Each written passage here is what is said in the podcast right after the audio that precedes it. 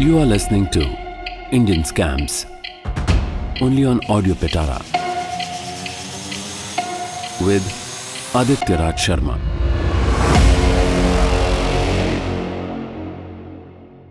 Satyam scam Satyam scam यानी once upon a time Bill Gates of Secunderabad की true story चौंके मत। इसी title को एंजॉय करता था हैदराबाद का। सत्यम स्कैमर, रामलिंग राजू। सत्यम स्कैम की बात शुरू करने से पहले Y2K का ज़िक्र करना ज़रूरी है।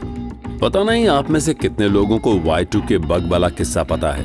अगर पता है तो याद कीजिए 90s को, स्पेशली 1999 जब कंप्यूटर सिस्टम में डेट्स की गड़बड़ी को देखते हुए लगा था कि all over the world systems बैठ जाएँगे। और भयंकर डिजास्टर होगा। सारी दुनिया दिन रात इसी टेंशन में थी। Y2 के बग की प्रॉब्लम सॉल्व करने के लिए तब प्रोग्रामिंग में ढेरों चेंजेस किए गए। ऑब्वियसली उसके लिए हज़ारों प्रोग्रामर्स की ज़रूरत पड़ी। अमेरिका ने H1 वीज़ा की लिमिट बढ़ा दी। हर दूसरा कंप्यूटर प्रोग्रामर सिर्फ़ तीन साल इंडिया में काम करने के बाद अमेरिका भागने लगा। Y2K की टेंशन में कुछ कंट्रीज़ ने तो विदेशों से अपने डिप्लोमेट्स वापस बुला लिए। कंप्यूटर में साल के लिए दो डिजिट्स का इस्तेमाल किया जाता था। हल्ला इस बात पर हो गया कि प्रोग्राम साल 2000 और 1900 में फ़र्क नहीं कर पाएगा। बड़ी तबाही होगी। Y2K, Y2K, Y2K बड़ा बवाल मचा था। एट लास्ट हुआ यूँ कि वो सो कॉल्ड बग Y2K जो दुनिया के लिए डिजास्टर लाने वाला था। इंडिया के आईटी सेक्टर के लिए बूम ले आया। ऐसे में हैदराबाद के सीएम चंद्रबाबू नायडू मौके का पूरा फ़ायदा उठाना चाहते थे।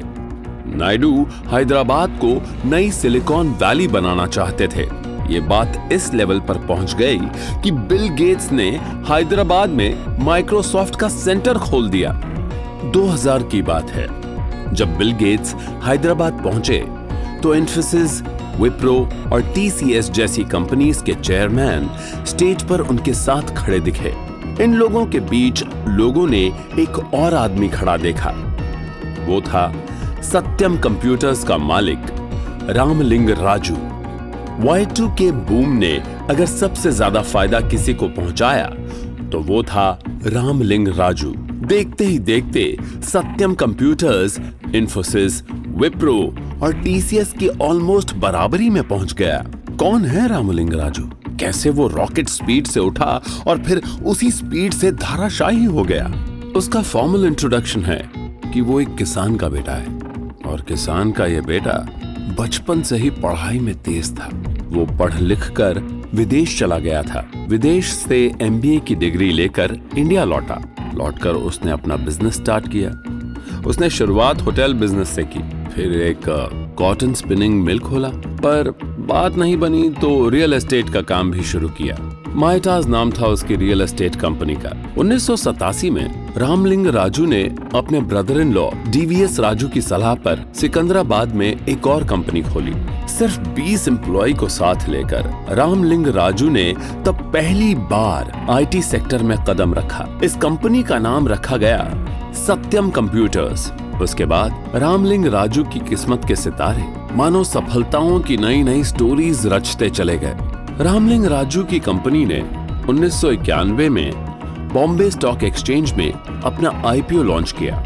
इसके बाद तो कंपनी दिन दुगनी, रात चौगनी तरक्की करती चली गई। आईटी को लेकर चंद्रबाबू नायडू के नए नए इनिशिएटिव से सत्यम कंप्यूटर्स को बड़ा प्रॉफिट हुआ। सत्यम इंडिया की फोर्थ बिगेस्ट आईटी कंपनी बन गई।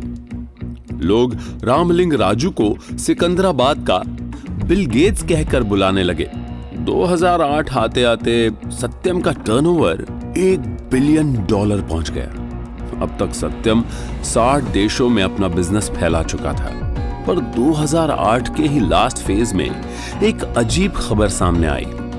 23 दिसंबर को वर्ल्ड बैंक ने सत्यम पर 8 साल का बैन लगा दिया।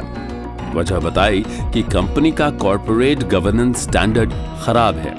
इस खबर ने सबको चौंका दिया, क्योंकि इससे चंद महीने पहले ही world council for corporate governance ने सत्यम को golden peacock award for corporate governance से सम्मानित किया था। वर्ल्ड बैंक के फैसले से लोग हैरान थे। फिर इसके कुछ ही दिनों बाद, जनवरी 2009 में, राजू ने सत्यम के चेयरमैनशिप से रिजाइन कर दिया। राजू ने अपने लेटर में जो लिखा, उससे स्टॉक मार्केट में भूचाल सा आ गया। राजू ने सेबी को लिखा कि कंपनी की हालत कई सालों से खराब थी। मार्केट में पोजीशन बनाए रखने के लिए कंपनी को अब तक प्रॉफिट में दिखाया जा रहा था। इसके लिए कंपनी के अकाउंट्स में हेर फेर किया गया। खुद को विक्टिम दिखाते हुए रामलिंग राजू ने कहा कि उसने कंपनी को बचाने की बड़ी कोशिश की। पर हुआ यूँ कि ये काम बाघ की सवारी करने जैसा रहा। आप सवारी तो कर सकते हैं पर उतर नहीं सकते क्योंकि उतरते ही बाघ आपको खा जाएगा।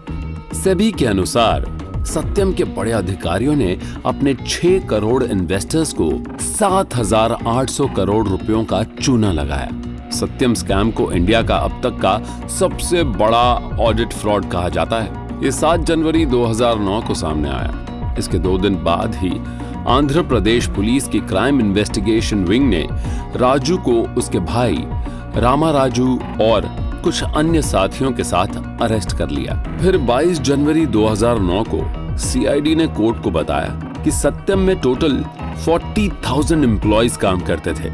कंपनी ने इसमें बड़ा घालमेल किया और इन्हें 53,000 बता रखा था। राजू 13,000 एम्प्लॉयज़ की पेमेंट्स के रूप में हर महीने 20 करोड़ रुपए विड्रॉ कर रहा था। इन्वेस्टर्स के पैसों को राजू ने बिना उन्हें बताए अपने बेटों के नाम पर बनाई कंपनी में डाइवर्ट किया। ये सारा खेल लंबे समय से चल रहा था। रामलिंग राजू की इस धांधली में उसके अपने ऑडिटर्स शामिल थे। अब अगर आप पूछेंगे कि international auditing company Price Water Coopers भी इस घोटाले को क्यों नहीं पकड़ पाई? तो जवाब वही है जो आप पॉलिटिशियन से रोज़ाना सुनते रहते हैं। सब मिले हुए हैं, सब बिके हुए हैं। छह साल चली जाँच में तीन हज़ार डॉक्यूमेंट्स और 226 विटनेसेस के बयानों को आधार बनाया गया। सत्यम स्कैम से जुड़े सभी दस आरोपियों को हैदराबाद की स्पेशल सीबीआई कोर्ट ने दोषी करार दिया। इस स्कैम के बाद सत्यम को टेक महिंद्रा ने खरीद लिया। 2015 में रामलिंग राजू को सात साल की सजा हुई। लेकिन देश की कानून व्यवस्था का कमाल देखिए। सिर्फ़ एक महीने में उसे बेल मिल गई। सिकंदराबाद का सो कॉल्ड बिल गेट्स अब अपने आराम गाह में बड़ी बेशर्मी से आराम फरमा रहा है। ज़ाहिर है, शेयर मार्केट में जिनका पैसा डूबा, वो भी अब तक इसे भूल चुके होंगे। तो ये था सत्यम स्कैम। इन नॉट आपको कैसी लगी ये स्कैम स्टोरी? हमें ज़रूर बताइएगा। ऐसे ही इंटरेस्टिंग पॉडकास्ट और ऑडियो स्टोरीज के लिए सुनते रहिए ऑडियो पिटारा ऑडियो पिटारा सुनना ज़रूरी है।